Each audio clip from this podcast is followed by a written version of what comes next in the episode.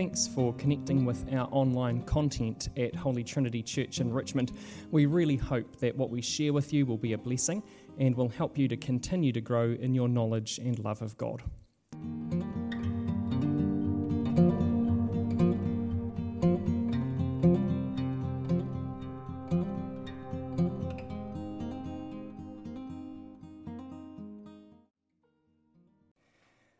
Last week we met Philemon for the first time as a church and we explored his faith in the Lord Jesus. Uh, you remember at the start of the letter, the Apostle Paul gave thanks to God for Philemon's love and loyalty, his faith in Jesus, and his love and faith towards God's people. You remember we talked about those connected, deep relationships that people had in this church community that Philemon was encouraging. Well, that faith and love had cost him dearly. He'd laboured to make the good news of Jesus known in a hostile culture. It cost to follow Jesus at Colossae. Remember, he'd nurtured a church in his home. He was building up the body of Christ as a gospel worker. Well, that's a little bit about Philemon to refresh our minds. This morning, as we come to this passage, we come face to face with the internal conflict that he faces with the return of his former slave Onesimus. We'll dive deeper into two areas this morning. Firstly, what Philemon ought to do, and then secondly, the basis of Paul's appeal for him to do it. Paul calls in this letter for reconciliation. He calls for reconciliation in the spirit of the Lord Jesus, who is the great reconciler, reconciling us to his heavenly Father and to each other as a church community. We know where we're going, why don't we pray? Heavenly Father, we give you thanks and praise for your word, the Bible, and that you speak to us by it. Would you help us this morning as we open this passage to see what we ought to do in situations that require forgiveness and reconciliation? Lord, there are situations like that in our own lives. There are situations like that in our life as a church. Would you strengthen us as a church as we open your word and hear your spirit speak to us by it?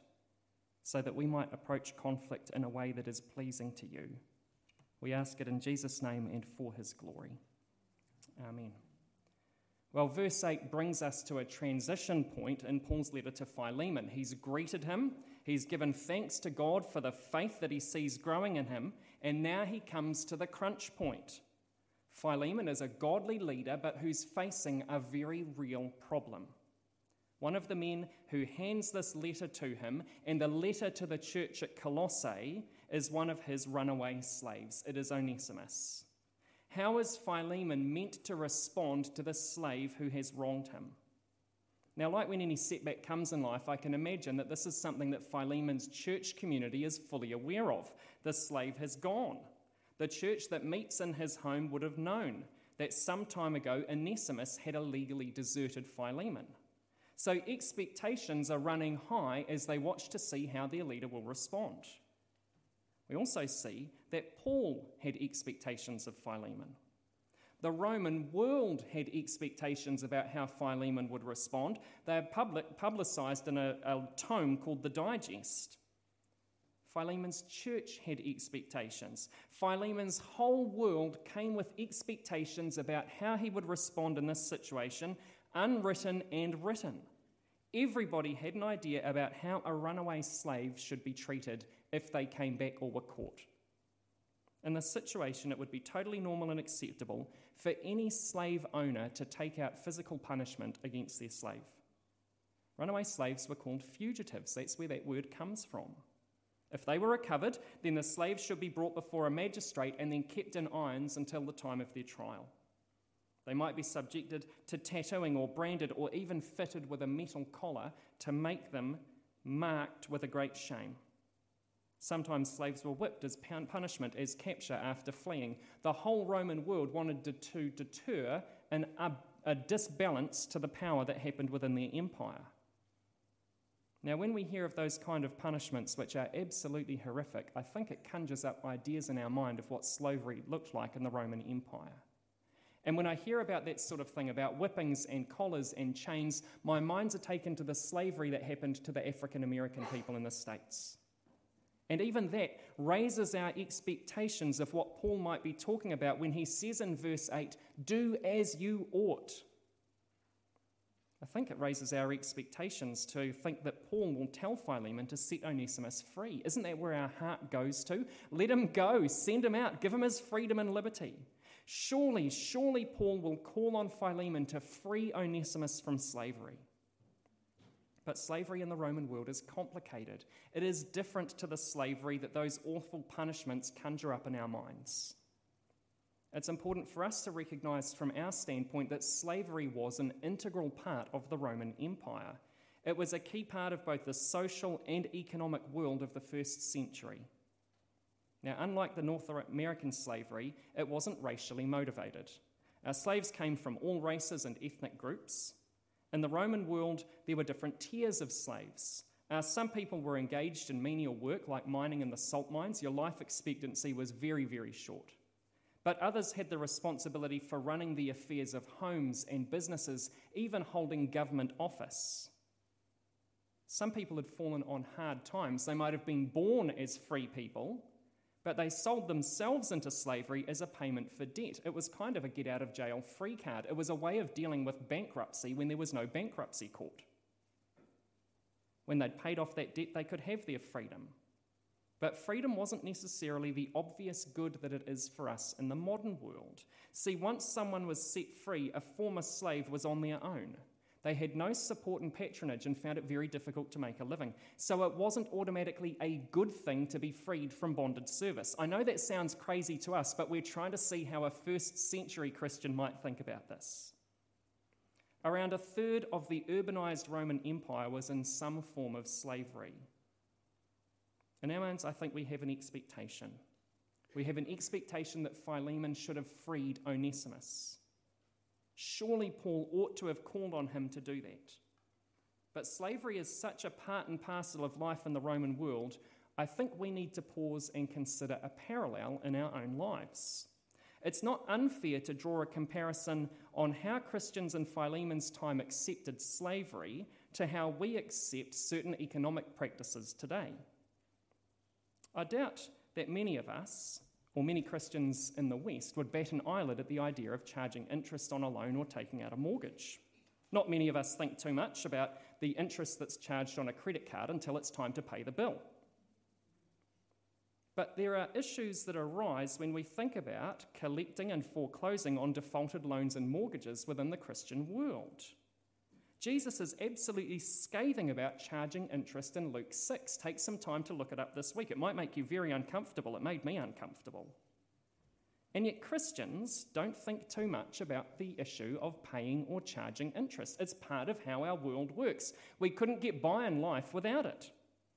I doubt any of us has been racked by guilt when we took out a mortgage or we received interest on a loan or an investment. Paying interest is a part of life. But that hasn't always been the case.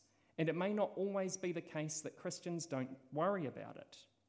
But by and large, we don't see charging interest and paying interest as an evil the church must reject. It's that kind of mindset, friends, that we need to have towards this concept of slavery within the first century. We need to sympathetically recognize that there are practices that we accept as part and parcel of life that may be seen as wrong by future generations. We need to think about that as we come to the very complex issue of slavery in the Roman world. But I don't want us to go away thinking that Paul doesn't challenge Philemon. He does. Not explicitly to free Onesimus, but to see Onesimus as free in Christ, to see him in the same way that Philemon sees himself. See, Onesimus isn't just a runaway slave. Look at verse 10. He is now like a son to Paul. Let that sink in. In his flight from Philemon, where Onesimus has wronged him, where he's broken the law and inconvenienced him, maybe even impacted his finances. In his flight from Philemon, he has run into Paul and he has heard and responded to the good news of Jesus so that now Paul counts him as one of his own spiritual children. It's the same kind of language that he uses of Timothy, my dear son in the faith, or the church at Corinth. Through Paul's ministry, Onesimus has heard the gospel and he now believes in Jesus for salvation. He is trusting in Christ. And because of that, Onesimus is a new creation. Like Philemon, he is in Christ, and that changes everything. It means that Onesimus will be useful instead of useless, verse 11 tells us. Paul makes a lovely play here on Onesimus's name, which means profitable. Now, by fleeing Philemon's house, Onesimus has been the opposite. He's caused turmoil, financial impact if he's helped with Philemon's business and household. By running away, he's been totally unprofitable. But now he is useful in a new way. He's useful to the kingdom of God. He can share in the work of making the good news of Jesus known. He can be profitable not just for Philemon, but for the kingdom of God. It also means that he will be useful both to you, Philemon, and to me, Paul. Verse 11 Onesimus has been laboring alongside Paul, we learn. He's been such a blessing to Paul that he describes him as his very heart in verse 12. His change of status now in Christ means he can be useful to Philemon in a whole new way, just as he's been useful to Paul. It also means that he has become a fellow heir of eternal life, verse 15. Onesimus has been reconciled to God. He has been forgiven of his rebellion against God by accepting the truth of the death and resurrection of Jesus in his place. It means that Onesimus will no longer be a slave, but a dear brother in the Lord Jesus, verse 16. This is the gospel, isn't it? This is the good news of Jesus in action. He finds and takes people who are lost, who are running away, and he redeems them and gives them a brand new status in the kingdom of heaven. He gives them a whole new place in the kingdom of God. People who turn their backs on God are made his people, and they're adopted into the covenant promises first made to Abraham, fulfilled in the Lord Jesus. And in him, guilty sinners are declared righteous. The lowly outcast the ones at the absolute bottom of the heap, the abused and the oppressed, are made to be brothers and sisters with those who have status. The walking dead, the ones who are rebelling against God in their thought and their actions, are made alive again. Hard hearts of stone are replaced with hearts that are beating, made of flesh and blood. The guilty are declared innocent. The hopeless are given hope for a future in eternity. The lonely are given a brand new family. Paul's expectation is that Philemon will do what he ought to do, that he will put on the mindset of Christ as he views this runaway slave. And if Philemon can respond like that, if he can submit to the Holy Spirit at work in him, then his faith in Jesus, his love towards the Lord will be effective in deepening his understanding of the good things they share in Jesus, which we heard about last week. If Philemon can respond this way, the way he ought, as someone who is in Christ, he will prove the effectiveness of his faith as he learns to be shaped more and more to be like the Lord Jesus. And that is the appeal that Paul makes that he will do what he ought and see him as a brother in Christ. Can you imagine Philemon opening that letter and reading this instruction from Paul, not just in private, but in the setting of the home church with Onesimus present? Here is Paul, the apostle, writing and asking Philemon to do the right things in the eyes of the Lord. And you can imagine the beads of sweat rolling off him as he stands in front of people and hears this read or reads it himself. Well, you can't really say no to Paul, can you, when he writes this? But look at how he asks. Paul asks all of this not as an apostle, not as one in, author- in authority, but he asks driven by their mutual friendship. And the way that he asks, Paul empties himself of his authority and his power. Remember, we saw it in the introduction to this letter last week in verse 1, where he described himself as a prisoner of Christ. And now in verse 9, he does it again. He goes further. He is a prisoner, a shameful thing to be in the Roman world, of no status, and an old man. It gets even worse. He is in chains for the gospel, verse 13. See, even though he's an apostle, he doesn't command Philemon. Now, he tells us that he could, but he doesn't. He appeals to him on the basis of love. The same love for the Lord Jesus that he's seen Philemon using to refresh the hearts of God's people. And so he asks the question rhetorically Will you do it again? It's the subtext. Paul asks Philemon to do the right thing, even at a huge personal cost. See, Paul would have loved to have dearly kept Onesimus with him, verse 13 tells us. He's been wonderfully helpful to Paul, who's in chains for Jesus. But by sending him back, Philemon has the opportunity to grow in his faith, to reconcile, to see Onesimus in a different light, not as a slave, verse 16, but as a brother in the Lord. Paul wants Philemon to model to the church at Colossae a totally different way of relating to a runaway slave a man who is his property, a man who he has the legal right to punish. He wants him to see him from an eternal view, as one who is reconciled by Jesus and adopted into Jesus. He wants Philemon to see Onesimus as the one who he will have back to be reconciled to forever, verse 15.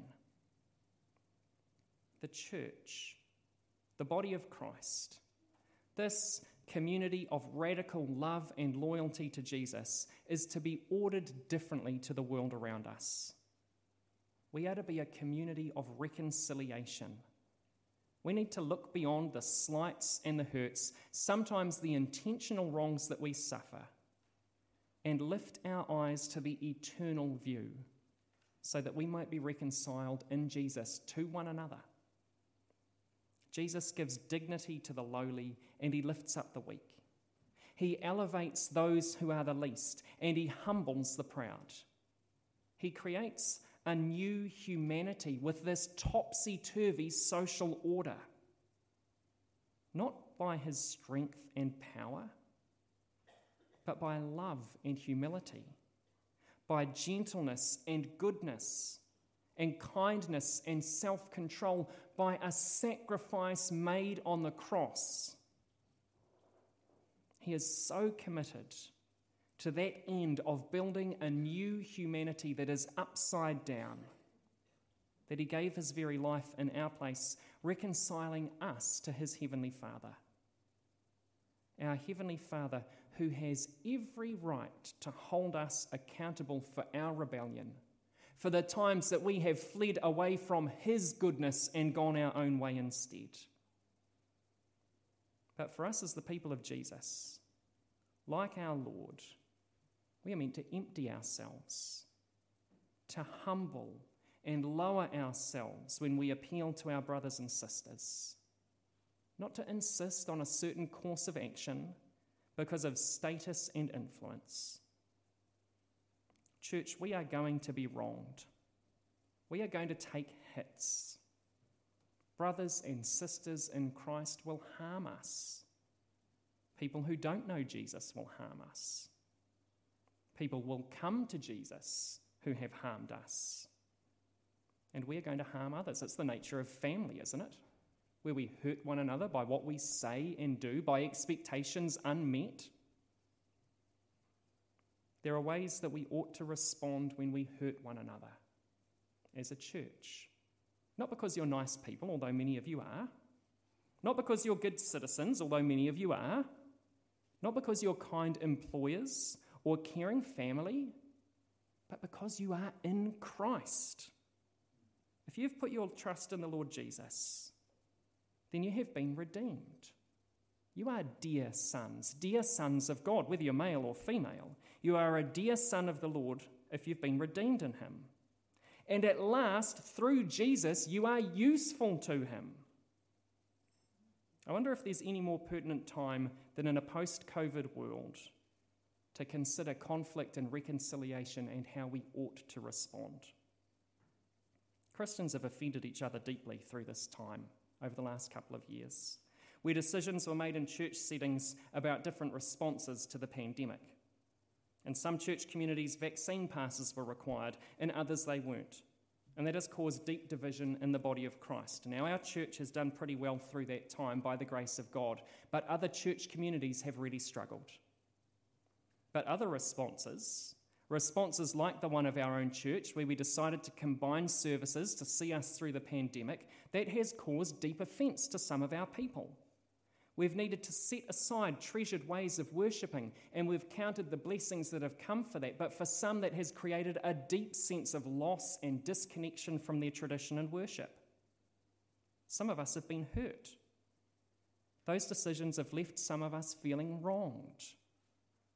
As something which was once held dear has been set aside for the future growth of this church community. Friends, if that is you, I acknowledge and recognize that that is your journey. It has been hard.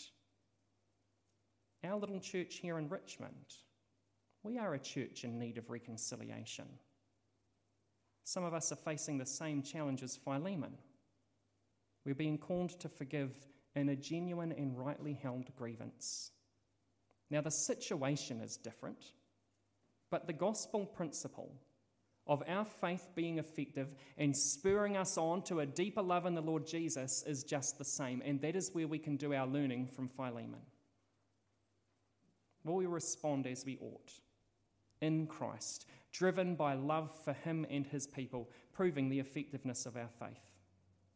Will we set aside our right to be offended, our right for recompense, our right for the sweet satisfaction of hearing you're right? Will we empty ourselves of power and status to let go of the right to feel offended, to seek reparation or to punish a wrongdoer, and instead be people of reconciliation? That is the call. Will we be more than church members who share a pew on a Sunday? but as brothers and sisters in the Lord Jesus, the one who emptied himself of everything, taking on our sin and swapping it for his perfection, his righteousness, so that we might be reconciled to God the Father. Will we do what we ought?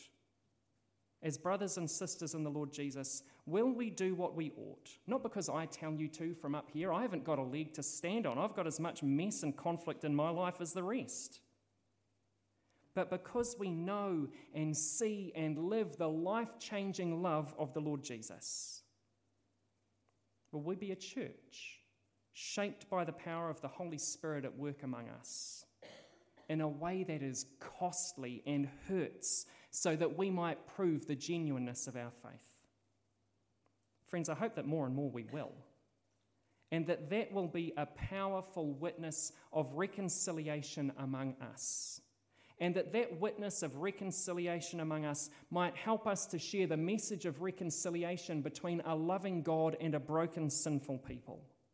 To take the message out in Christ to the world so that we might see many reconciled to Him, so that we might all be profitable in His service as His kingdom grows. Why don't we pray and ask God to make us that kind of church? Let's pray.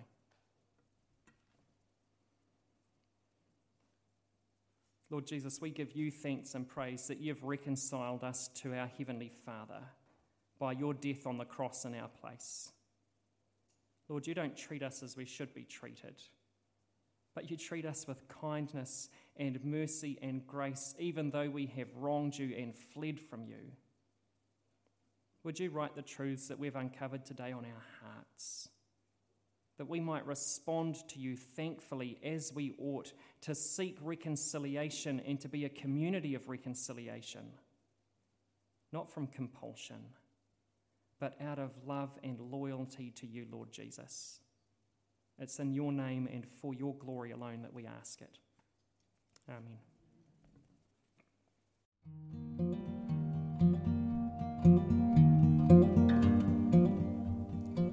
If you'd like to connect with more of our online content at Holy Trinity in Richmond, you can do that by going to our YouTube page simply by searching for Richmond Anglican Aotearoa.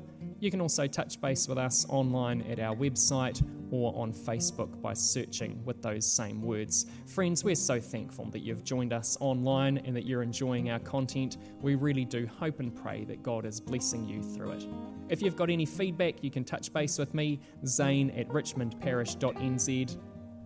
Thanks so much for listening.